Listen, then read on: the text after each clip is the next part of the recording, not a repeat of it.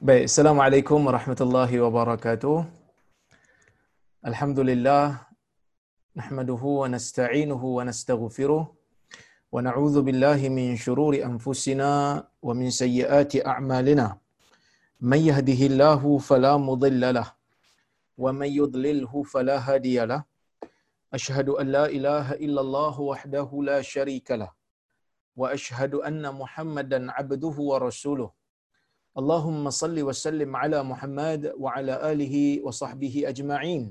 Amma ba'd. Muslimin dan muslimat yang dirahmati Allah Subhanahu wa taala, alhamdulillah pada malam ini kita dapat bersama-sama lagi uh, untuk kita meneruskan kuliah kita berkaitan dengan kitab uh, Riyadhus Salihin karya Al-Imam An-Nawawi rahimahullah. Kita insya-Allah hari ini kita akan bermula dengan hadis yang ke-90 dalam kitab ini dan hadis yang keempat di dalam bab ini iaitu bab uh, berlumba-lumba kepada kebaikan. Ar-Rabi' kata Al-Imam An-Nawawi rahimahullah. Ar-Rabi' an Abi Hurairah radhiyallahu anhu qala جاء رجل إلى النبي صلى الله عليه وسلم فقال يا رسول الله أي الصدقة أعظم أجرا قال أن تصدق وأنت صحيح شحيح. Dia kata أن تصدق وأنت صحيح شحيح. تخشى الفقر وتأمل الغنى. ولا تمهل حتى إذا بلغت الحلقوم. قلت لفلان كذا ولفلان كذا. وقد كان لفلان متفق عليه. الحلقوم majra nafas wal mari majra ta'am wasyarab. Yang keempat, hadis yang keempat di dalam bab ini kata Al Imam nawawi daripada Abu Hurairah radhiyallahu anhu katanya seorang lelaki ya seorang lelaki datang kepada Nabi sallallahu alaihi wasallam. Faqala ya Rasulullah. Dia berkata, dia bertanya Nabi. Dia kata wahai Rasulullah, ayyu sadaqati a'zamu ajra wahai Rasulullah kata lelaki ini mana satukah mana satukah di dalam sedekah ini di dalam banyak amalan-amalan sedekah ni mana satu yang memberikan pahala yang besar. Ha, di soalan dia adalah mana satu di dalam sedekah ini yang pahalanya tu lebih besar daripada pahala sedekah yang lain. Maka dia berkata, maka Nabi sallallahu alaihi wasallam menjawab soalan dia ni, Nabi kata, "Anta saddaqa wa anta sahihun syahih." Yang banyak pahala sedekah ini siapa-siapa nak bagi sedekah kata Nabi, jika engkau nak bagi sedekah dan pahala sedekah itu besar daripada sedekah yang lain, ialah apabila engkau bersedekah dalam keadaan engkau masih sihat. Nah, bila sebut sahih tu, boleh jadi sahih tu betul, boleh jadi sahih tu sihat. Jadi bila kita baca dalam perkataan Arab, bila sebut sahih, boleh dimaknakan dengan perkataan sihat pun boleh, dimaknakan dengan perkataan tepat dan sahih pun boleh. Cuma kena tengok konteks saya lah. Sebab saya pernah ada pengalaman menyemak terjemahan buku. Asal tu buku bahasa Arab. Yang terjemah tu adalah pelajar bahasa Arab. Ya, pelajar bahasa Arab, dia boleh bahasa Arab. Jadi dia terjemah tu buku solat. Bila dia terjemah buku solat, dia minta saya semak. Dia terjemahkan Al-Musalli Al-Qa'imus Sahih kan bahas bab orang yang salat dia mesti berdiri untuk salat fardu bila dia sehat dia pergi terjemahkan orang yang salat itu berdiri dan berdirinya itu berdiri yang sahih ha, jadi tak betul lah kan ya jadi kita kena pandai juga memaknakan perkataan itu ikut kepada konteks ha, jadi kat sini kita tak boleh kata sahih tu dengan makna uh, tepat lah kerana tak kena makna tepat tu. Maksud Nabi kata, sedekah yang afdal sekali ni ialah sedekah dalam keadaan kau masih sihat. Syahih dalam keadaan ada lagi perasaan sedikit perasaan yang kedekut pada jiwa kau.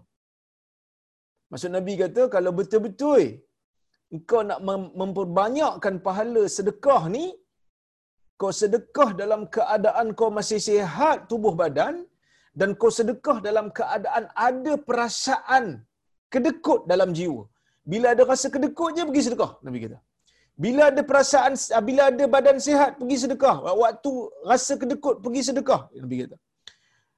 Takhshal faqr yang mana pada waktu ni biasanya orang akan ada rasa takut dengan kefakiran. Semua manusia takut dengan miskin ni. Semua manusia takut menjadi miskin, menjadi fakir. Tapi bila mana seseorang yang belum miskin, biasanya orang yang dah miskin, yang dah fakir ni, dia memang tak ada lah kita panggil kemampuan untuk bersedekah sebab dia pun tak cukup. Cuma ulama berbahas lah. Apa beza miskin dengan fakir? Apa beza miskin dengan fakir? Mazhab Hanafi kata, miskin lagi teruk daripada fakir. Ha, miskin lagi teruk daripada fakir. Manakala majoriti ulama mengatakan tak. Fakir lagi teruk daripada miskin. Maksudnya kalau miskin ni, katalah dia perlu dalam uh, sebulan dia perlu katalah 500 untuk makan dia tetapi dia hanya dapat 6 ke 700 umpamanya dia miskin lah. Maksudnya dia tak cukup uh, belanja untuk diri dia. Fakir ni separuh pun tak sampai. Dia perlu 500 200 setengah pun dia tak dapat. Uh, mungkin tak dapat langsung. Itu fakir. Ya? Jadi ada beza di antara fakir dan miskin. Yang mana fakir menurut majoriti ulama lagi dahsyat kita kalau kita dalam istilah istilah apa ni ekonomi kita kita panggil miskin dan miskin tegar lah. Ha, miskin dan miskin tegar. Kenapa tak panggil fakir? Ha, mungkin fakir tu konotasi dia macam tak kena sikit. Ha, macam tak kena sikit ataupun macam kata fakir ni nampak macam tak bagus sangat lah. Mungkin orang nampak macam hina juga lah. Dulu kan saya pernah sebut kan macam perkataan kafir kan ha, perkataan kafir ni bagi masyarakat Malaysia nampak macam konotasi dia negatif. Bila kita sebut eh kafir, ha, nampak macam negatif lah. Sedangkan dari sudut literal, makna literal kafir itu bukanlah sesuatu yang ofensif pun. Kerana kafir ni maksud dia adalah orang yang bertani, bercucuk tanam. Kenapa orang kafir dipanggil kafir? Kerana dia kerja petani pada bahasa ialah menutup bumi dengan tumbuhan. Orang kafir yang tidak mahu menerima Islam dipanggil kafir kerana dia menutup jiwanya daripada menerima hidayah daripada Allah Azza wa Jal. Maka itu bukan satu penghinaan. Ha, kita janganlah panggil kafir, Ustaz. Panggillah non-Muslim. Orang bukan Islam. kan? Sebenarnya sama je. Ha, macam uh, khinzir dan juga babi. Khinzir itu bahasa Arab, babi itu bahasa Melayu. Kita janganlah panggil babi, kasar sangat panggillah khinzir. Dia merujuk kepada sesuatu makna yang sama juga. Ha, makna yang sama. Ha, sama juga hari ni macam orang duk sebut pasal pelarian lah kan. Bila sebut pasal pelarian ni nampak macam pelarian tu sesuatu yang negatif. Ha, sebenarnya pelarian ni bukanlah negatif pada bukanlah rendah pun martabat dia. Dia di, di ditindas di negara dia ataupun mungkin negara dia perang dia cari perlindungan lari pergi negara orang. Yang mana dalam sejarah Islam ada saja orang yang lari mencari perlindungan uh, umpamanya orang Islam yang pergi ke Habsyah mencari perlindungan. Tapi uh, cuma adalah ahli politik kata Nabi itu pelarian. Yang ini kurang tepat lah. Uh, yang ini kurang tepat. Yang mana Nabi sallallahu alaihi wasallam kita tak boleh kata dia pelarian. Kerana Nabi sallallahu alaihi wasallam ni waktu Nabi izinkan para sahabat untuk pergi ke Habasyah, Nabi tak pergi. Walaupun Nabi pun kena juga penindasan di Mekah, tapi Nabi tak pergi kerana tugas seorang nabi kan tugas nabi ini bukan hanya ingin mencari perlindungan tetapi tugas nabi adalah untuk menegakkan agama Allah azza wajal maka bila nabi ha, diizinkan oleh Allah untuk berhijrah daripada Mekah ke Madinah nabi bukan nak cari perlindungan untuk diri dia saja. Kerana kalau nak cari perlindungan waktu Abu Bakar takut duduk dalam gua bersama dengan Nabi. Kita tahu kan peristiwa hijrah. Duduk dalam gua sur selama tiga hari bersama dengan Abu Bakar. Sehingga kan apabila orang Quraisy betul-betul duduk di muka pintu gua tu, sehingga Abu Bakar kata, Ya, ya Rasulullah, lau nazara, lau nazara ahaduhum ila qadamaihi la abasarana.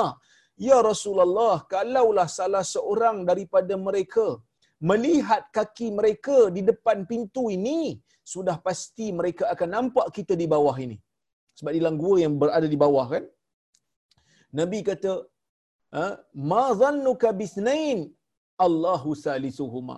Apa yang kau sangka berdua Allah sebagai yang ketiga. Maksudnya apa? Maksudnya nabi tak takut pun walaupun Abu Bakar pada waktu tu Abu Bakar tuan-tuan dan puan dia bukanlah takut untuk diri dia kalau Abu Bakar ni takut untuk diri dia dah tentu Abu Bakar tak ikut nabi daripada awal lagi Abu Bakar tak akan ikut Nabi wasallam tapi Abu Bakar waktu Nabi bagi tahu kat dia yang dia diizinkan bersama Nabi untuk menemani Nabi berhijrah, dia menangis kata Aisyah. Aku tidak pernah melihat orang menangis kerana gembira sedahsyat itu melainkan pada hari itu kata kata Aisyah. Pada waktu itu. Jadi Abu Bakar ni gembira pada waktu itu sebab dia seronok nak teman Nabi. Cuma kenapa dia takut? Dia takut bukan untuk diri dia, dia takut untuk Nabi. Dia takut orang Quraisy nampak Nabi dan Nabi diapa-apakan. Nabi jawab, Nabi kata, apa yang kamu sangka kita berdua? Sebenarnya Allah sebagai yang ketiga memelihara kita. So Nabi ni yakin dia tidak akan diapa-apakan. Nabi yakin dia tidak akan di, dibahayakan oleh mana-mana manusia tanpa izin Allah Azza wa Jal. Itu iman Nabi. Jadi Nabi pergi ke Madinah bukan hanya nak cari perlindungan ataupun nak menyelamatkan diri dia semata-mata.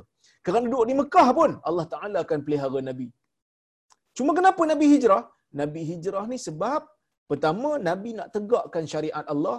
Nabi nak tegakkan syiar Allah. Nabi nak bina sebuah negara. Jadi bila pergi ke Madinah, Nabi menjadi ketua negara. So tak kenalah nak, nak, nak kata Nabi itu pelarian, tak kena. Ha, istilah tu tak kena. Tak boleh bagi kat Nabi. Sallallahu alaihi wasallam. Kerana Nabi pun dijemput oleh orang Madinah dan orang Madinah janji nak pertahankan Nabi seperti mana mereka pertahankan anak dan isteri mereka. Ha, jadi sebab tu kadang-kadang orang-orang politik ni tuan-tuan, ya, dia bila nak sedapkan perkataan tu kena hati-hati dalam nak memilih perkataan. Ha, seeloknya konsaklah orang-orang yang mengaji, yang mendalami agama sikit supaya kita tak salah guna. Siapa pun, ha, dulu ada orang kata ha, malaikat pun apa tak mustahil malaikat bawa IC duk mengundi parti dia. Ha, ini golongan-golongan yang seperti ini kita kena ada berikan mereka sedikit teguran supaya mereka tak terlajak. Kerana kadang-kadang orang politik ni tuan-tuan dan puan dia ada sifat nak terlajak tu. Ha, biasalah kan, dia orang berada di medan kadang-kadang stres, tension, terlepas cakap ataupun terlalu uh, eager nak menang, terlepas cakap dan seumpamanya. Jadi kita, macam saya pun beri teguran sikit dah. Ha, mudah-mudahan teguran itu diterima dengan baiklah. Tak boleh kita kata Nabi SAW itu sebagai pelarian kerana Nabi itu bukan pelarian. Kerana Nabi dijemput dan Nabi diberikan ha, kuasa Uh, uh, politik di Madinah yang mana uh, pelarian di zaman ni dia tak diberikan kuasa politik dia hanya mencari perlindungan untuk diri dia sendiri baik jadi tuan-tuan dan puan-puan yang dirahmati Allah sekalian ya istilah fakir lebih nampak macam konotasi dia tu macam tak apa kena kan pada masyarakat kita. Jadi sebab tu dia panggil apa ni dia panggil miskin tegar kan. Jadi fakir ni miskin tegar lah. Miskin tu miskin lah. Ha, miskin. Baik. Nabi kata sedekah yang afdal ni yang paling afdal, yang paling besar pahalanya ialah sedekah dalam keadaan kau masih sihat, ada perasaan kedekut dalam jiwa, dalam keadaan kau takutkan kefakiran. Bila kau rasa takut untuk fakir kau bagi. Bila kau rasa takut jadi miskin kau bagi. Nabi kata. Wa ta'mulul ghina dalam keadaan kau rasa mengharapkan jadi kaya. Ah, waktu tu kau bagi. Nabi kata, itulah paling besar sekali. Itulah paling besar sekali apa ni kita panggil sebagai pahala sedekah. Ha, jadi, tuan-tuan dan perempuan yang rahmati Allah sekalian, kalau kita tengok dalam hadis Nabi kata, ada amalan yang sama tetapi memberikan pahala yang berbeza. Apa yang membezakan? Kalau kita tengok kat sini, kalau kita tengok dalam hadis-hadis, ada yang membezakan pahala tu ialah waktu. Ada yang membezakan pahala tu tempat. Ada waktu, contohnya ah, waktu uh, beramal soleh waktu bulan Ramadan. Beramal soleh waktu 10 hari awal bulan Zulhijjah. Yang ni dia sudut waktu. Waktu yang berulang-ulang. Ya waktu yang berulang-ulang setiap masa dan setiap tahun. Contohnya kan ha, dia memberikan perbezaan pahala. Bulan Ramadan Nabi sallallahu alaihi wasallam banyak bersedekah. Kenapa? Kerana waktu tu afdal bersedekah banding yang lain Nabi sallallahu alaihi wasallam menyebutkan dalam sebuah hadis yang lain hadis Ibnu Abbas. Nabi kata ma min ayamin amal al-amalu salihu fihinna ahabbu ila Allah min hadhihi al-ayyam. Yakni al-ashr. Ya, tidak ada hari di dalam mana-mana hari pada waktu siang yang mana amal saleh padanya lebih dicintai di sisi Allah berbanding daripada hari yang 10 ini iaitu hari 10 Zulhijjah yang pertama. 10 yang pertama tu afdal. So banyakkan sedekah, banyakkan berpuasa. Ha? Contohnya yang lain, ha, contoh yang lain ialah kita katakan ber, apa ni bersedekah ataupun beramal soleh pada 10 malam terakhir di bulan Ramadan ataupun pada malam Lailatul Qadar iaitu memberikan pahala yang berbeza. Ada juga ha, keadaan di mana ya, ada juga keadaan di mana pahala tu berbeza mengikut keadaan manusia iaitu niat manusia. Yang mana seseorang yang salat salat dia tu walaupun sama rakaatnya dengan satu orang yang lain mungkin sama saf dengan orang yang lain tetapi kadar keikhlasan dia tu berbeza menyebabkan pahalanya juga berbeza. Oleh kerana itulah tuan-tuan dan puan-puan para ulama ha, para ulama menyebutkan bahawasanya bab niat dan ikhlas ni sangat diambil berat oleh ulama dulu sehingga kan hadis innamal a'malu bin niat yang kita baca dulu masa awal-awal. Hadis pertama dalam kitab riyadhus salihin ni kita baca saya dah hurai dah yang mana al-Imam Syafi'i kata hadis ni masuk dalam 70 bab dalam agama hadis tentang niat kenapa kerana niat ni membezakan pahala niat ni membezakan ganjaran kalau nak kira kita salat dengan Nabi salat, sama dari sudut bentuk dan gerakan. Tetapi kita yakin dan percaya, kualiti salat Nabi dan kadar keikhlasan salat Nabi tak sama dengan kita. Walaupun gerakannya sama, walaupun ada waktu Nabi qiyam, kita sama qiyam macam Nabi. Ada waktu kita rukuk, Nabi pun rukuk. Kerana Nabi ajar kita salat, maka kita rukuk sama macam Nabi rukuk. Ha, kita baca tasyahud, kerana kita ikut Nabi, maka tasyahud kita dengan tasyahud Nabi sama. Tapi pahala tak sama. Kenapa? Kerana keadaan tak sama. Keadaan tidak sama menjadikan pahala tidak sama. Dan satu lagi benda yang menjadikan pahala itu tidak sama berbanding orang-orang lain selain daripada kadar keikhlasan, dia ada lagi satu yang kita panggil kadar pengorbanan. Yang mana kadar pengorbanan ni tuan-tuan dan puan-puan, yang disebutkan dalam hadis Aisyah Nabi sallallahu alaihi wasallam pernah sebut kepada Aisyah ajruki ya Aisyah ala qadri nasabik pahala kamu wahai Aisyah dihitung berdasarkan kepada kadar pengorbanan kamu kadar pengorbanan ni kadang-kadang memberikan pahala yang lebih berbanding orang lain sebab itu Nabi sallallahu alaihi wasallam menyebutkan dalam sebuah hadis riwayat Muslim Nabi mengatakan al-ibadatu fil harj al-ibadatu fil harj kahijratin ilai. Ha, beribadat dalam keadaan kacau bilau perang berbunuh-bunuhan ia ya, ia memberikan pahala sama seperti hijrah kepadaku. Maksudnya kalau orang tengah berperang, orang tengah sibuk berebut tentang jawatan politik sehingga berperang sedara, kita still boleh beribadat lagi. Kita tak masuk campur dan kita still boleh beribadat. Apa halanya besar kerana waktu tu waktu kekacauan. Ha, saya bagi contoh dulu saya pergi ke Uzbekistan. Kan, saya pergi ke Uzbekistan pada dua tahun yang lepas. Dijemput oleh kerajaan Uzbekistan, saya pergi bersama dengan Mufti Perlis. Saya wakil ahli jawatan kuasa fatwa, Mufti ajak saya pergi. So saya pergi. Saya pergi saya dengar cerita. Saya tengok negara Uzbekistan yang dulunya pernah berada di bawah jajahan Soviet.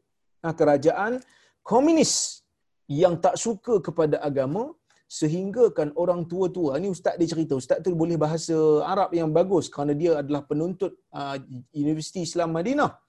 Pada waktu tu dia cerita pada kami dia kata sekarang ni dah okey sikit orang pun dah mula salat ha? cuma dia kata Dulu waktu dia muda-muda, waktu dia kecil, ah sambutan hari raya pun dia tak mampu nak sambut. Nak salat pun tak.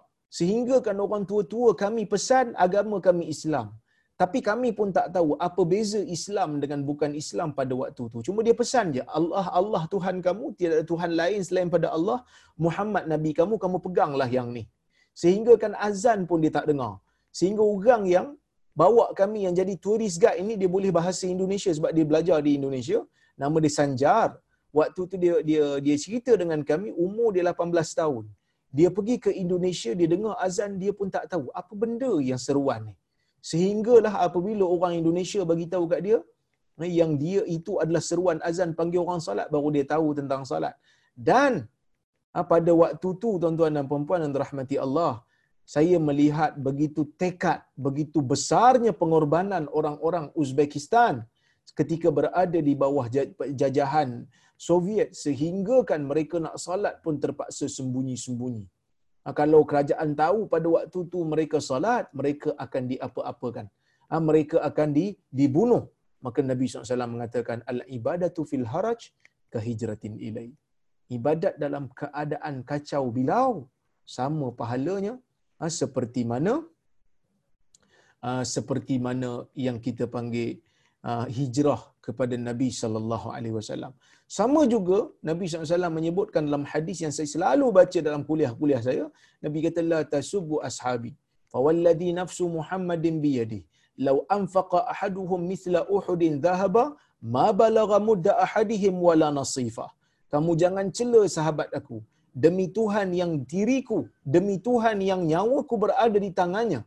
Kalau salah seorang daripada kamu menafkahkan harta sebesar ah, menafkahkan emas sebesar bukit Uhud untuk agamanya dia tidak boleh lagi menandingi pemberian sahabat yang hanya sekadar satu tadahan tangan ataupun separuh. Kalau kita bagi emas sebesar bukit Uhud untuk agama, belum lagi boleh tandingi pemberian sahabat. Kenapa tak boleh tandingi? Kerana ada kalanya pahala itu tidak dihitung berdasarkan dengan kuantiti. Sebaliknya dia dihitung berdasarkan dengan kadar pengorbanan. Oleh kerana kadar pengorbanan sahabat tu dahsyat ketika mana mereka berjuang bersama Nabi, pemberian mereka yang sam, yang yang yang hanya sebesar tadahan tangan tidak akan sama dengan pemberian kita walaupun kita memberikan lebih daripada itu. Sebab itu Nabi SAW mengatakan kepada Aisyah, Ajruki ya Aisyah ala qadri nasabik. Pahala kamu wahai Aisyah dihitung berdasarkan kepada kadar ha, kadar kita panggil pengorbanan. Nabi sallallahu alaihi wasallam menyebutkan kat sini dalam hadis ni sedekah yang afdal keadaannya bila Nabi tak sebut tentang waktu ni, Nabi sebut tentang keadaan. Ha, Nabi sebut tentang keadaan seseorang yang mana keadaan bila yang kamu afdal untuk bersedekah? Keadaan kamu sedang sihat, ada perasaan kedekut dalam jiwa, ada perasaan takut dengan jadi miskin, ada perasaan nak cita-cita jadi kaya, masih lagi nak jadi kaya, waktu tu kamu sedekah. Kerana sedekah pada waktu tu adalah sedekah yang sangat afdal. Kerana kadar pengorbanan kita pada waktu tu lebih sikit berbanding waktu lain. Nabi kata, wala tumhil, kamu jangan berlengah. Ha, ni sebab tu Imam Nawawi masukkan hadis dalam bab ni. Iaitu Nabi kata, kamu jangan berlengah nak buat benda baik. Walaupun ada rasa macam kedekut sikit, tapi selagi mana ada pemikiran nak bagi sedekah bagi. Wala tumhil. Kamu jangan ah, kamu jangan bertangguh-tangguh hatta idza balagatil hulqum sehinggalah apabila ya apabila apa ni kamu sampai kepada tahap ya? Hatta idza balagatil hulqum ataupun balagatal hulqum apabila kamu sampai kepada ataupun roh itu sampai kepada halqum. Jangan kamu tunggu sehingga roh itu sampai kepada halqum. Qulta li fulan kaza wa li fulan kaza barulah kamu nak bagi. Ha, untuk orang ni aku bagi sekian untuk orang ni aku bagi sekian. Sebab apa? Sebab kita tahu dah lepas ni aku nak mati dah aku bagi siap-siap lah aku bagi sedekah siap-siap. Waqad kana li fulan sedangkan harta tu telah pun menjadi milik waris. Maksudnya bila nak mati baru nak bagi. Tak gunalah nabi kata. Uh, bukan tak guna maksudnya tidak afdal. Jangan tunggu jangan bertangguh. Nak bagi bagi sekarang. Jangan bertangguh. Bila nak dekat-dekat nak meninggal baru nak bagi. Pada waktu tu uh, dikira sebagai wasiat dah lah. Kerana kita nak meninggal dunia tak boleh bagi lebih daripada sepertiga daripada harta yang kita ada. Wallahu taala a'lamu bisawab. Baik. Apa apa ni um, had, uh, faedah lain yang kita boleh ambil kata Syekh Mustafa Al-Bugha dia kata sedekah pada waktu sehat ni afdal daripada sedekah pada waktu sakit. Ha, kerana rasa kedekut itu akan menguasai manusia pada waktu sehat. Jadi bila mana dia lawan tu, dia ada pengorbanan yang dia buat, maka itu memberikan pahala lebih kepada dia. Dan menunjukkan bahawasanya kuatnya iman dia beriman, kuat dia kuat iman dia percaya tentang ah, balasan baik yang Allah Taala akan bagi pada dia apabila dia mengeluarkan hartanya di jalan Allah semata-mata mengharapkan pahala daripada Allah.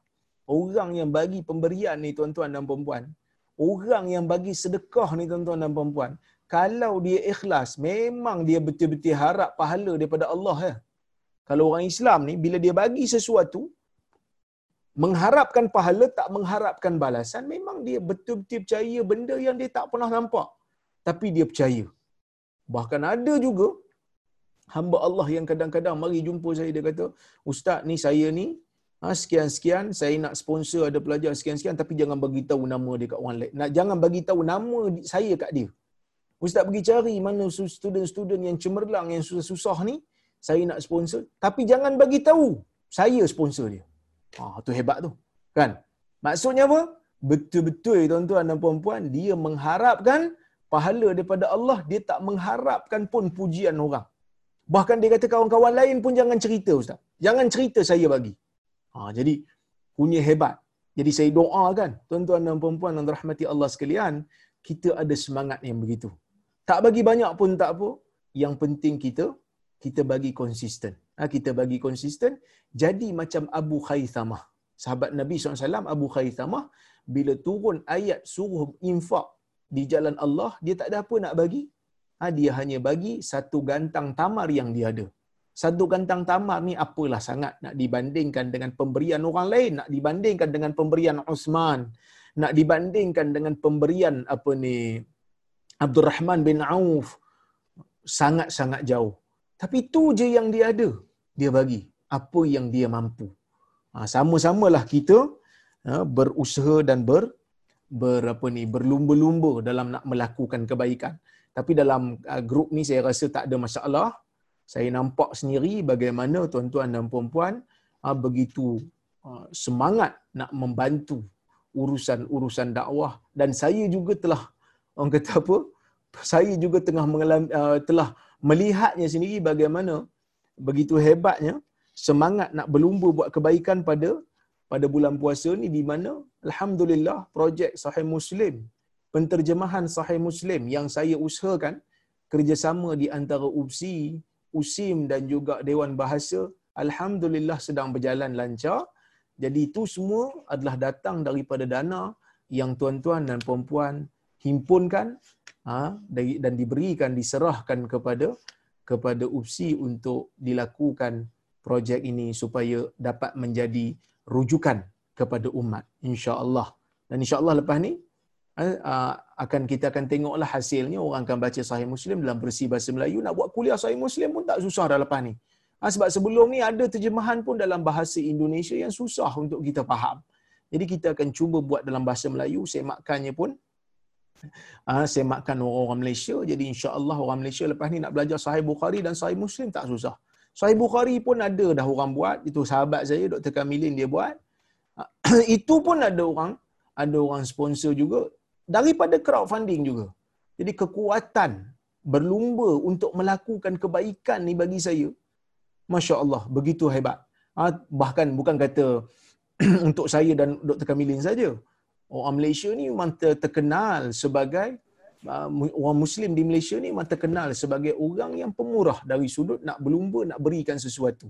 Sehingga kalau kita pergi ke Palestin pun, orang Palestin kenal orang Malaysia sebagai satu satu masyarakat yang suka bantu orang, uh, yang suka memberikan sumbangan. Bahkan bukan kata itu saja, ya.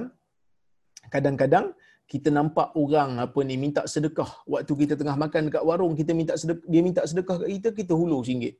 Walaupun kadang-kadang kita ada perasaan sanksi kan. Betul ke dia ni? Betul ke dia ni kan?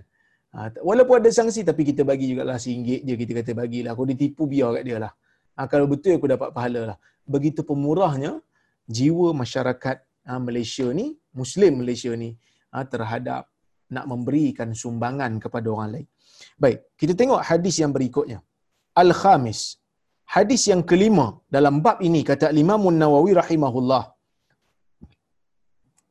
An Anas radhiyallahu anhu anna Rasulullah sallallahu alaihi wasallam akhadha sayfan yawma Uhud faqala man ya'khudhu minni hadha fabasatu aydiyahum kullu insani minhum yaqul ana ana qala faman ya'khudhuhu bihaqqih fa ahjama alqawm فقال أبو دجانة رضي الله عنه أنا آخذه بحقه فأخذه ففلق به هام المشركين رواه مسلم baik yang bermaksud hadis yang kelima daripada Anas radhiyallahu anhu katanya sesungguhnya Rasulullah sallallahu alaihi wasallam mengambil sebilah pedang. Ah, betul ke sebilah? Sebilah pedang kot. Saya ingat betul ke sebilah pedang. Eh? Bukan sebuah pedang. Sebilah pedang. Nabi SAW mengambil sebilah pedang pada hari Uhud. Tuan-tuan tahu hari Uhud? Hari Uhud ialah hari di mana berlakunya peperangan Uhud.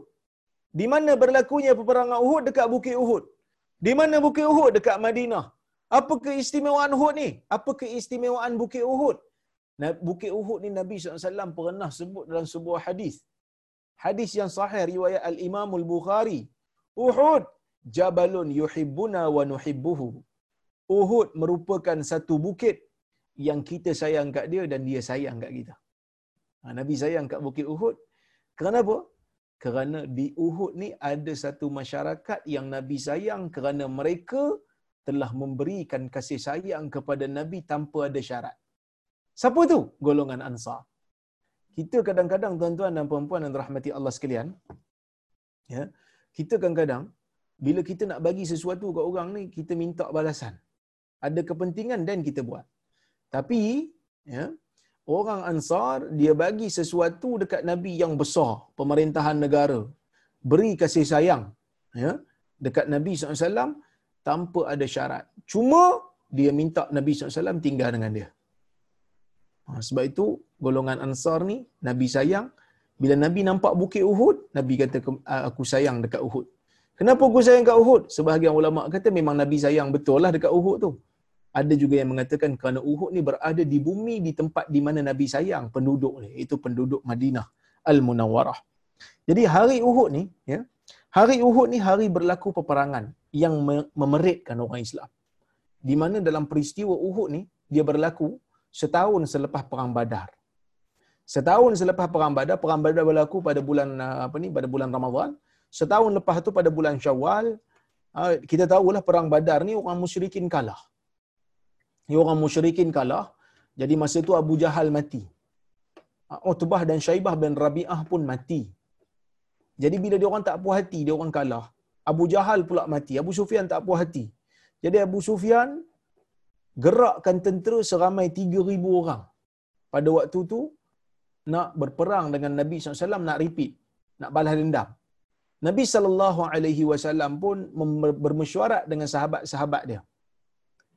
Nabi pada peringkat awal bercadang untuk berkubu saja di Madinah. Tunggu orang musyrikin datang ke Madinah. Tetapi pada waktu tu majoriti ya, majoriti sahabat yang tak pergi yang tidak terlibat dalam perang Badar, ya, uh, yang tak terlibat dalam perang Badar pada waktu itu rasa macam rugi kerana tak terlibat. Kerana mereka yang terlibat dalam perang Badar ni telah dapat pengampunan daripada Allah. Jadi orang yang tak terlibat ni rasa macam, "Eh, kenapalah aku tak pergi? Patutnya aku pergi." Kan? Patutnya aku pergi. Dan mereka pun cadang kepada Nabi SAW untuk keluar. Untuk keluar, pergi ke Ah, bertempur dengan orang musyrikin di luar Madinah mudah-mudahan dengan harapan mereka rasa supaya mereka dapat kelebihan sama macam orang Badar. So Nabi oleh kerana majoriti nak keluar, Nabi pun keluar bertemu di Uhud. Ha, masa tu Nabi pesanlah kepada uh, orang-orang yang ditugaskan menjadi pemanah untuk berada di atas bukit pemanah. Jangan turun. Dia ada dua bukit kat situ. Satu bukit besar di belakang yang jadi orang kata apa? Uh, penahan daripada tentera datang daripada belakang sebab bukit itu besar. Kemudian ada satu bukit depan. Bukit ni kena jaga dengan pemanah supaya tentera yang sedikit yang Nabi bawa tu ada lebih kita sekitar dalam 700 orang. Ada riwayat kata 700 orang. So supaya boleh tentera yang ramai itu boleh uh, tentera yang sedikit Nabi itu bila bertempur dengan yang ramai so mereka akan di akan datang daripada satu hala saja akan datang daripada satu hala jadi senanglah. Supaya kalau supaya mereka tak datang daripada belakang belakang bukit. Kalau mereka cuba untuk datang dari belakang, di atas ni ada pemanah. Dia bukit apa ni bukit kecil kan? Pemanah ni akan panah. So tidak akan lepas. Mereka akan masuk daripada sini saja. So itu itu Nabi punya pesanan, jangan turun. Walau apa pun berlaku, jangan turun. Nabi pesan kepada ketua pemanah iaitu Abdullah bin Jubair supaya perhatikan orang-orang yang duduk di sini jangan turun. Pada peringkat awal memang tentera Islam menang. Sehingga kan tentera Quraisy lari. Dan apabila lari, masa tu pemanah-pemanah tengok, ha, pemanah-pemanah duk tengok, macam dah menang, mereka turun nak ambil harta rampasan, nak tengok harta rampasan. Waktu tu Abdullah bin Jubair larang. Dia kata, kamu dah lupa ke Nabi kita suruh kita duduk di atas ni, jangan turun. Mereka kata, sebenarnya orang-orang musyrikin telah pun kalah. Ya, telah pun kalah.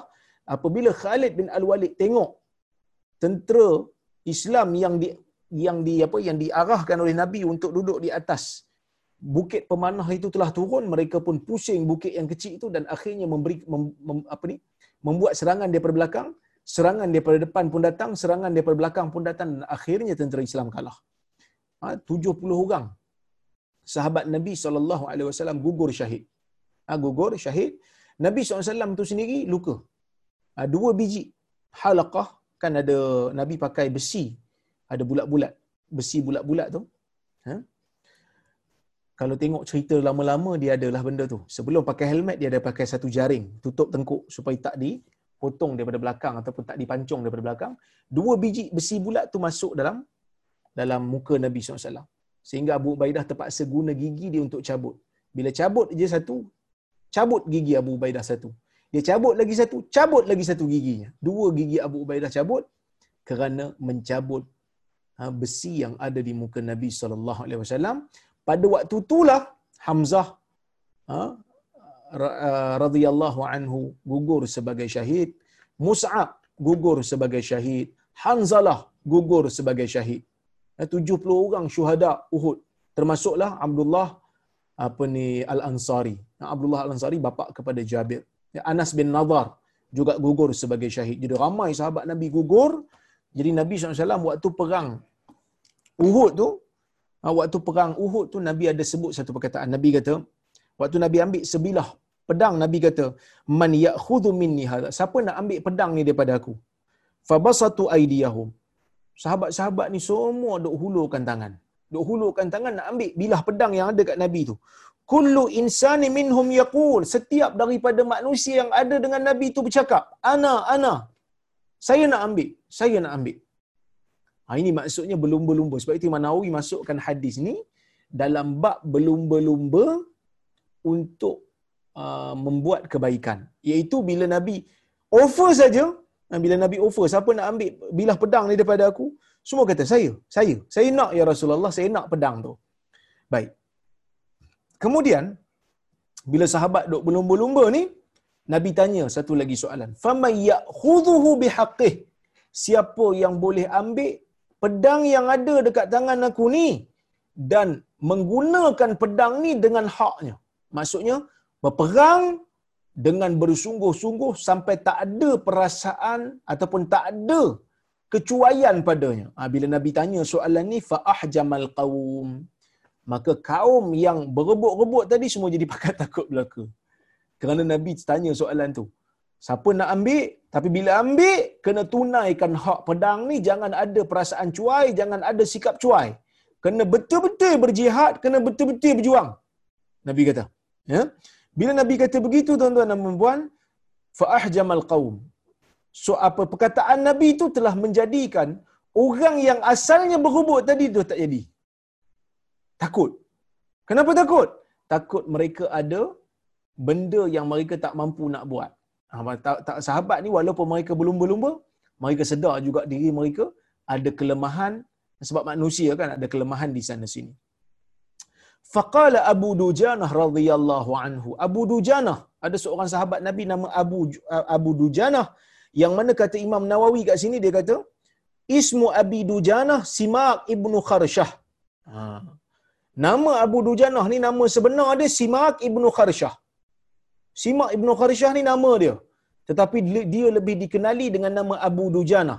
Dia lebih glamour dengan gelaran kuniah dia. Maka dia kata, Ana akhudhuhu bihaqqih.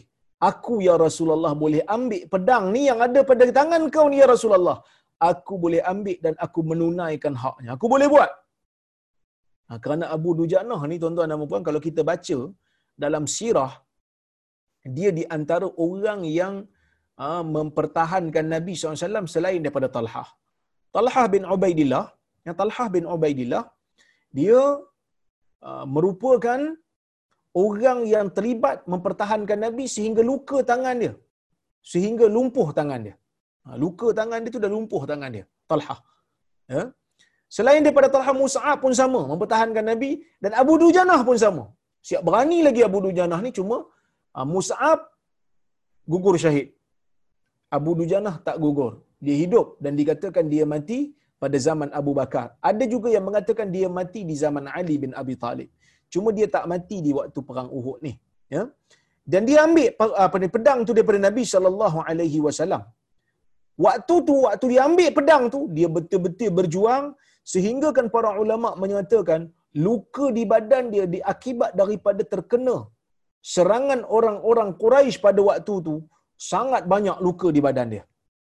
Sangat banyak dan uh, dia berperang waktu dia berperang tu fa akhadahu fa falaqa bihi hamal musyrikin.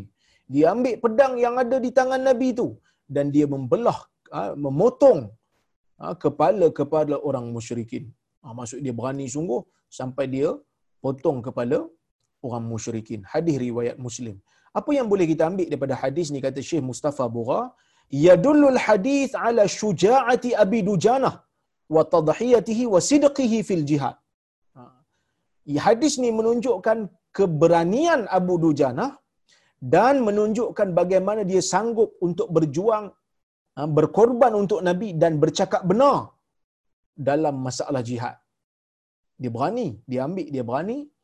Kemudian dia sanggup untuk berkorban mempertahankan Nabi sallallahu alaihi wasallam walaupun badan dia luka.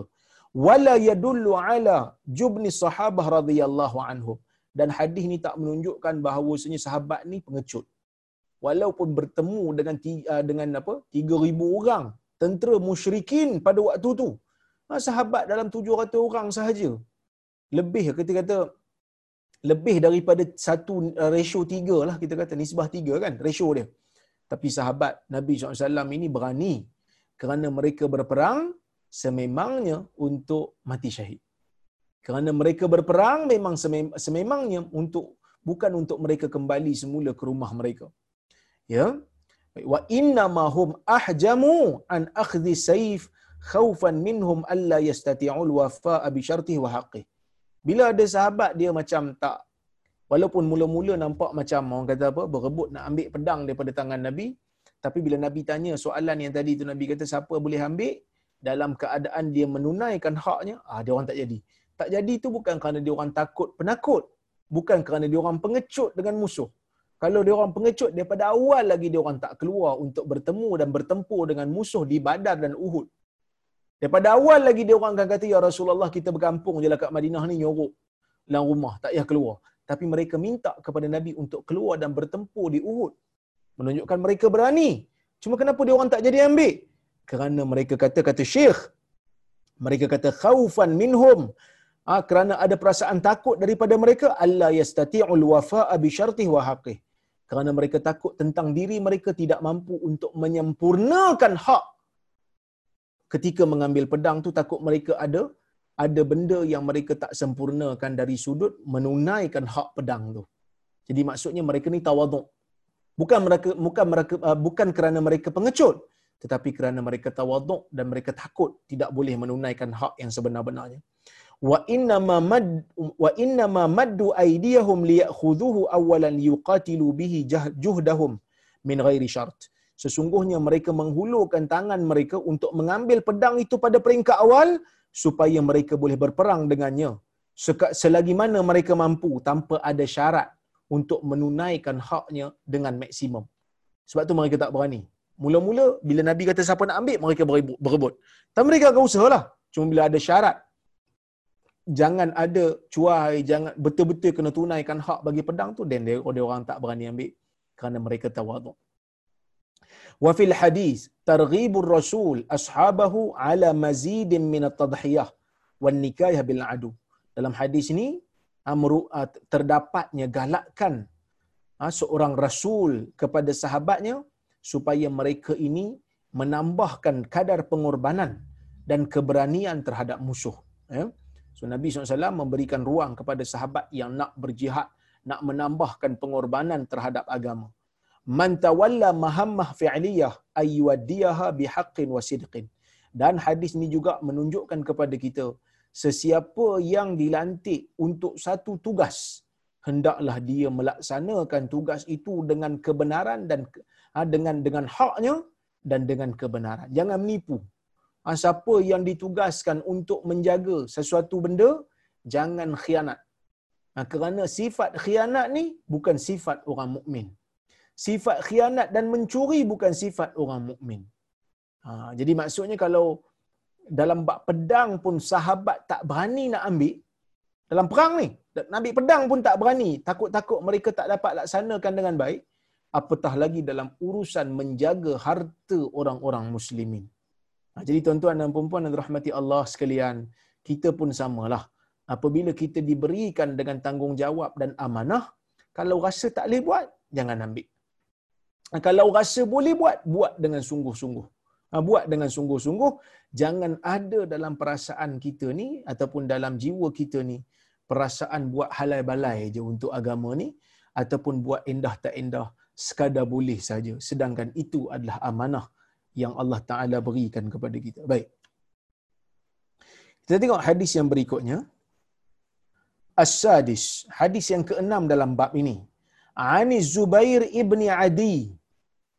Qala ataina Anas ibn Malik radhiyallahu anhu fashakawna ilayhi ma nalqa min al-Hajjaj faqala فَإِنَّهُ la يَأْتِي زَمَانٌ illa وَالَّذِي بَعْدَهُ شَرٌ minhu hatta تَلْقَوْ rabbakum سَمِعْتُهُ min nabiyikum rawahul bukhari Hadis yang keenam daripada Zubair bin Adi. Zubair bin Adi ni tabi'i. Anak murid Anas bin Malik. Dia kata, Ataina Anas bin Malik. Kami, bertemu kami mendatangi Anas bin Malik radhiyallahu anhu. Fashakawna ilaihi ma nalqa minal hajjaj. Dan kami mengadu dekat Anas tentang apa yang kami rasa daripada Hajjaj. Siapa Hajjaj? Hajjaj bin Yusuf Al-Thaqafi. Seorang gubernur yang dilantik di zaman Bani Umayyah yang begitu keras, yang begitu tegas dalam pe- pemerintahannya sehingga kan beberapa orang terbunuh di zaman dia kerana nak mempertahankan kuasa yang mana dia ada kuasa yang ada pada tangan dia. Hajjaj ni satu orang yang kerah, satu orang yang zalim. Tu Hajjaj. Ha, dia berperang dengan Abdullah bin uh, Zubair, sahabat Nabi SAW, sehingga ditangkap Abdullah bin Zubair. Ha, ditangkap Abdullah bin Zubair dan dia laksanakan hukuman. Kerana dia anggap Abdullah bin Zubair ni penderhaka pada kerajaan Bani Umayyah pada ketika itu. Baik. Jadi, tabi'i ni rasa macam tak seronok lah bila tengok Hajjaj ni, duk zalim kat orang yang mana yang apa yang dia tak suka dia akan ambil tindakan. Ya hajjaj ni. Faqala isbiru. Anas kata sabarlah. Walaupun dia ni ada sifat kerah ada sifat zalim kita sabar. Anas kata jangan angkat senjata lawan dia selagi mana dia tidak uh, kufur selagi mana dia tak bunuh orang beramai-ramai, dia cuma orang kata apa, keras saja dia tak nak dengar cakap orang saja tak apa. Maksudnya sabar. Sebab kalau kamu angkat senjata nanti akan berlaku pertumpahan darah yang lebih banyak. Fa innahu la ya'ti zaman. Sesungguhnya tidak datang satu zaman illa wallazi ba'dahu syarrun minhu. Melainkan zaman yang datang selepas dia lagi buruk daripada sebelumnya. Anas kata, sabarlah kerana tidak akan datang pada kamu satu zaman, satu masa yang melainkan masa lepas tu akan lebih buruk daripada masa sebelum tu. Anas kata. Hatta talqaw rabbakum sehinggalah kamu bertemu Tuhan kamu. Sami'tuhu min nabiyikum sallallahu alaihi wasallam. Yang mana benda ni aku dengar sendiri daripada nabi daripada nabi kamu Muhammad sallallahu alaihi wasallam. Maksud Anas kata nabi pernah kata zaman ni lagi lama, lagi jauh daripada nabi lagi buruk. Lagi jauh lagi teruk. Lagi jauh lagi dahsyat. Dia punya dia punya ujian dan dia punya keburukan. Baik, hadis ni ada beberapa faedah yang kita boleh ambil. Yang pertama, ya, kita ni bila diuji dengan ujian, pemerintah yang zalim dan seumpamanya, kita kena sabar dan, dan jangan angkat senjata. Dan kita kena perbanyakkan amal saleh dan melakukan kerja amar ma'ruf dan nahi mungkar. Ya. Kemudian, kita kena bersegera melakukan amal saleh walaupun pada zaman tu, zaman di mana kebaikan kita rasa tak banyak. Tak payah tunggu. Kata apa-apa, waktu ni waktu orang jahat, waktu ni waktu tak ada kebaikan, jadi tak payah buat apa-apa. No. Teruskan amar ma'ruf nahi mungkar kerana Anas kata kalau kita nak tunggu zaman jadi baik, tidak akan jumpa melainkan zaman selepasnya lagi buruk daripada zaman sebelumnya. Kenapa? Kerana lagi jauh kita daripada zaman Nabi, lagi pudarlah pegangan agama majoriti masyarakat yang ada di zaman kemudian kerana makin jauh. Sebab itu Nabi kata khairun nas qarni summal ladzina yalunahum summal ladzina yalunahum. Sebaik-baik manusia ialah manusia yang hidup di zaman aku dan manusia yang datang berikutnya dan berikutnya iaitu kurun sahabat tabi' tabi'in dan tabi' tabi'in. Lepas tu akan muncul macam-macam bid'ah. Bid'ah khawarij, bid'ah syiah muncul pada zaman tu dia menjadi kuat pada zaman tu. Ya. Ha, cuma para ulama mengatakan, ya, para ulama mengatakan hadis ni macam bercanggah sikitlah dengan hadis Mahdi dan Isa. Kerana ada hadis Anas ni kata zaman kemudian akan lebih buruk daripada zaman sebelum. Tapi bila kita tengok zaman Mahdi, zaman Isa, itu lebih baik daripada zaman sebelumnya, kan? Bagaimana? Maka jawapannya adalah uh, Anas sebut hadis ni secara umum. Dikecualikan hadis Isa dan juga Mahdi itu kerana itu memang nak kiamat dah dan dia terkeluar daripada kaedah yang umum. Itu yang pertama. Yang kedua, Nabi kata ah, keburuk buruk yang datang kemudian tu buruk yang datang kemudian tu Nabi sebut secara umum sajalah. Bukan Nabi nak perincikan yang mana kalau ada hadis yang memperincikan, hadis yang memperincikan tu lebih khusus daripada hadis yang umum ni. Ha, hadis yang umum kata begini, tapi ada pengkhususan. Kecuali zaman Isa, kecuali zaman Mahdi. Yang mana pada zaman Isa dan Mahdi ni akan jadi lebih baik daripada sebelumnya kerana pada waktu itu keadilan akan dilaksanakan. Nah, keadilan akan dilaksanakan. Baik. Kemudian hadis ini juga nak bagi tahu kat kita, tidak ada kerehatan bagi orang mukmin yang sebenar-benar rehat sehinggalah apabila kita bertemu dengan Allah Azza wa Jalla. Nah, saya ni tuan-tuan dan puan-puan dan rahmati Allah sekalian, kalau rasa penat juga ni, daripada pagi tadi keluar, baju pun tak tukar lagi, kan? Sampai sebelum betul-betul sebelum maghrib, ah, daripada Kuala Lumpur, uh, saya duk jumpa Haji Hamid juga tadi, ada urusan tadi di Kuala Lumpur. Kemudian sampai betul-betul sebelum maghrib baca buku, kemudian solat, kemudian makan sekejap, terus berkuliah. Penat, rasa penat. Betul, mata pun dah layu. Tapi kalau kita kira, eh tak apalah penat sikit. Kerana dunia ni memang tempat untuk penat. La rahatan lil mu'min ha, illa ba'da liqa'illah. Tidak ada kerehatan bagi seorang mukmin melainkan Ah, setelah kita bertemu dengan Allah Subhanahu Wa Taala kerana dunia ni memang tempat untuk kita penat lah. Ha, lepas ni rehatlah kejap. Bukanlah tak, tak boleh rehat langsung. Tapi rehat yang sebenar-benar rehat ialah apabila kita bertemu Allah nanti, apabila kita dah mati nanti, insya-Allah kita doa supaya kita boleh rehat dalam kubur. Supaya kalau kita, kita kalau supaya kita tidak rehat banyak di dunia, dalam kubur tak rehat. Bimbang begitulah. Wallahu subhanahu wa ta'ala bisawab. InsyaAllah uh, saya rasa cukuplah sekadar tu untuk malam ini. Jadi saya tengok dulu kalau ada soalan-soalan.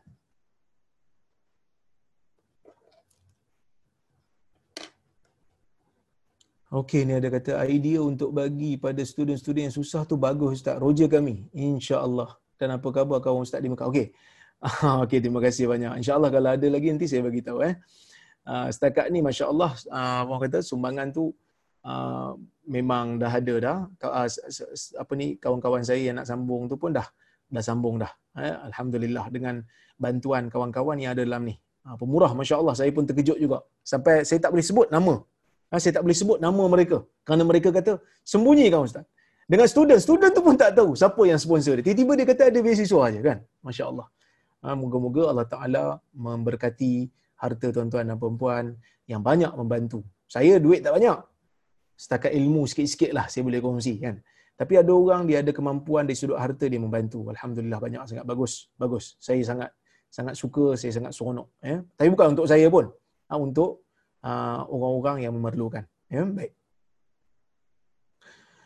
Assalamualaikum Dr. Waalaikumsalam. Seseorang bergunting rambut pada beberapa hari awal bulan Zulhijjah. Lepas beberapa hari dikhabarkan beliau baru mendaftar dan mengikuti program korban. Apakah implikasi korbannya sedangkan beliau bergunting rambut sebelumnya?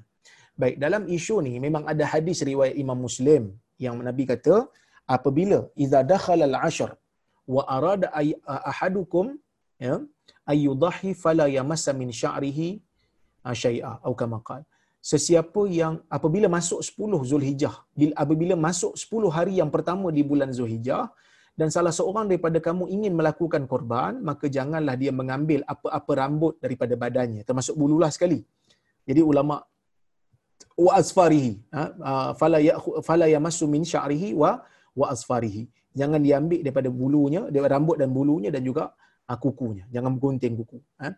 Ulama berbeza pendapat. Apa hukum gunting dan juga potong kuku ni? Hambali kata haram lah sebab Nabi larang dia kata. Tapi ada di sana riwayat bila sahabat tanya kepada Nabi apa yang diperlukan untuk dilakukan bagi orang yang nak menyembelih pada 10 Zulhijjah Nabi tak sebut pun jangan pegang jangan jangan apa jangan gunting rambut pada hadis Aisyah tu menunjukkan larangan Nabi ni hanya bersifat makruh. Sebab itu majoriti ulama kata makruh. Saya bersetuju dengan pandangan majoriti ulama itu makruh. Jadi kalau seseorang itu dia telah pun menggunting rambut walaupun dah masuk 10 Zulhijjah sedangkan dia memang nak berkorban pada waktu itu tidaklah menjadi satu kesalahan bagi dia. Ya tidak jadi satu kesalahan.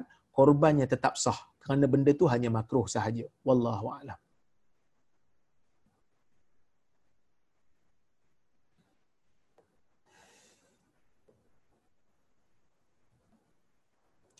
Assalamualaikum Ustaz. Waalaikumsalam. Saya risih bermacam-macam tentang Bani Jawi dari Facebook. Perkataan ini sudah lima tahun yang lepas. Dia orang klaim Bani Jawi adalah bangsa Melayu atau Nusantara dan mengatakan Bani Jawi adalah sebahagian daripada keturunan Nabi Ibrahim seperti Bani Israel dan Bani Arab. Nabi Muhammad SAW. Satu lagi dia orang klaim Bani Jawi yang membebaskan Jerusalem bersama Imam Mahdi pada akhir zaman. Saya agak ragu-ragu tentang ni persoalannya Bani, Bani Jawi benar-benar fakta atau fiction. Dia adalah satu kisah Israeliat yang tidak sahih. Ha, dia hanya cerita-cerita. Allah Subhanahu Wa Taala memuliakan Nabi Muhammad sallallahu alaihi wasallam dan para sahabat bukan kerana mereka Arab tetapi kerana mereka beriman. Bapa saudara Nabi yang bernama Abu Lahab namanya dicela di dalam Al-Quran walaupun pak saudara Nabi, walaupun dia Arab, fasih lagi cakap Arab berbanding kita. Mungkin kalau dia baca Quran mungkin lagi lagi laju dan lancar kerana itu bahasa dia berbanding kita. Tetapi Allah Taala turunkan ayat dalam Quran mencela dia kerana tidak mahu beriman.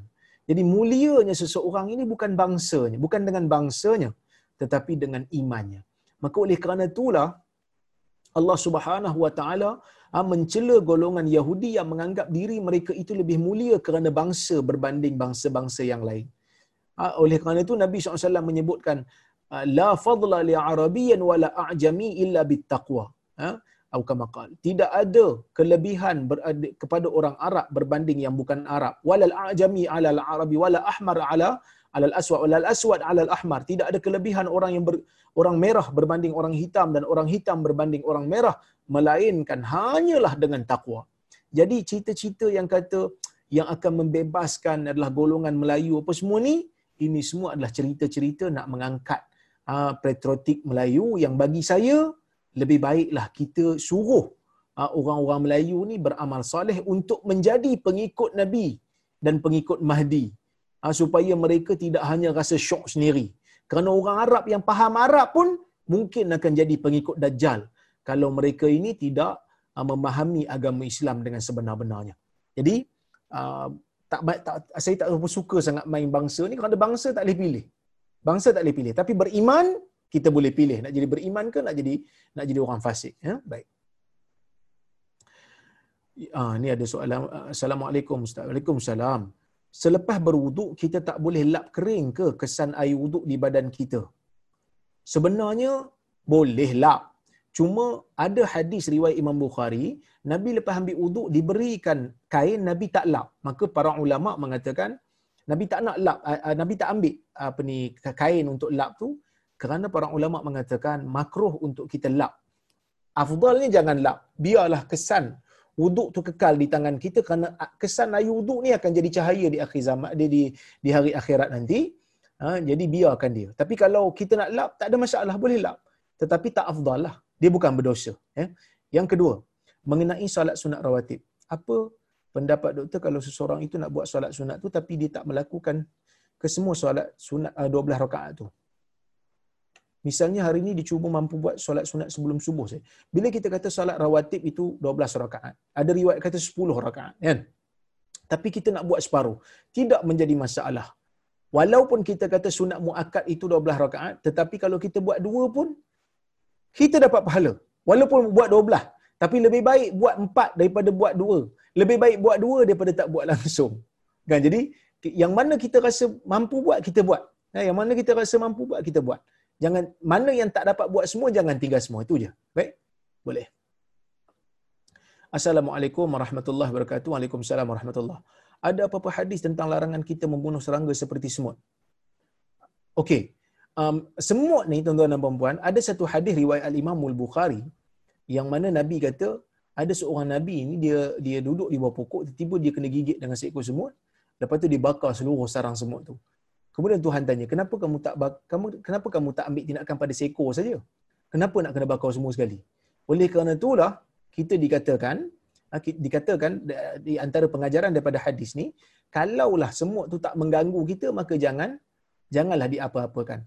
Tapi kalau semut tu mengganggu kita sehingga membahayakan kita, contohnya macam kita takut ha, semut tu gigit uh, anak kita ke baby kita ke masuk dalam telinga sampai menyakitkan ke dan tak apa pada waktu tu kita kita bunuh tak ada masalah baik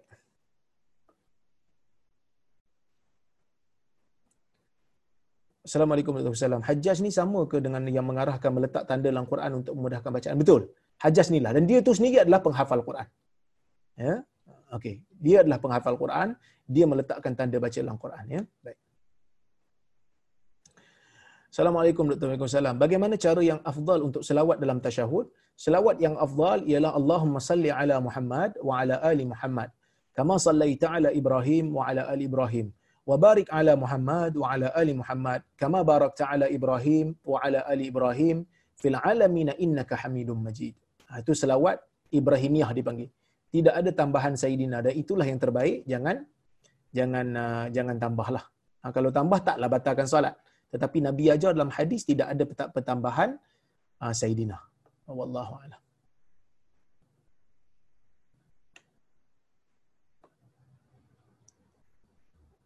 Okey.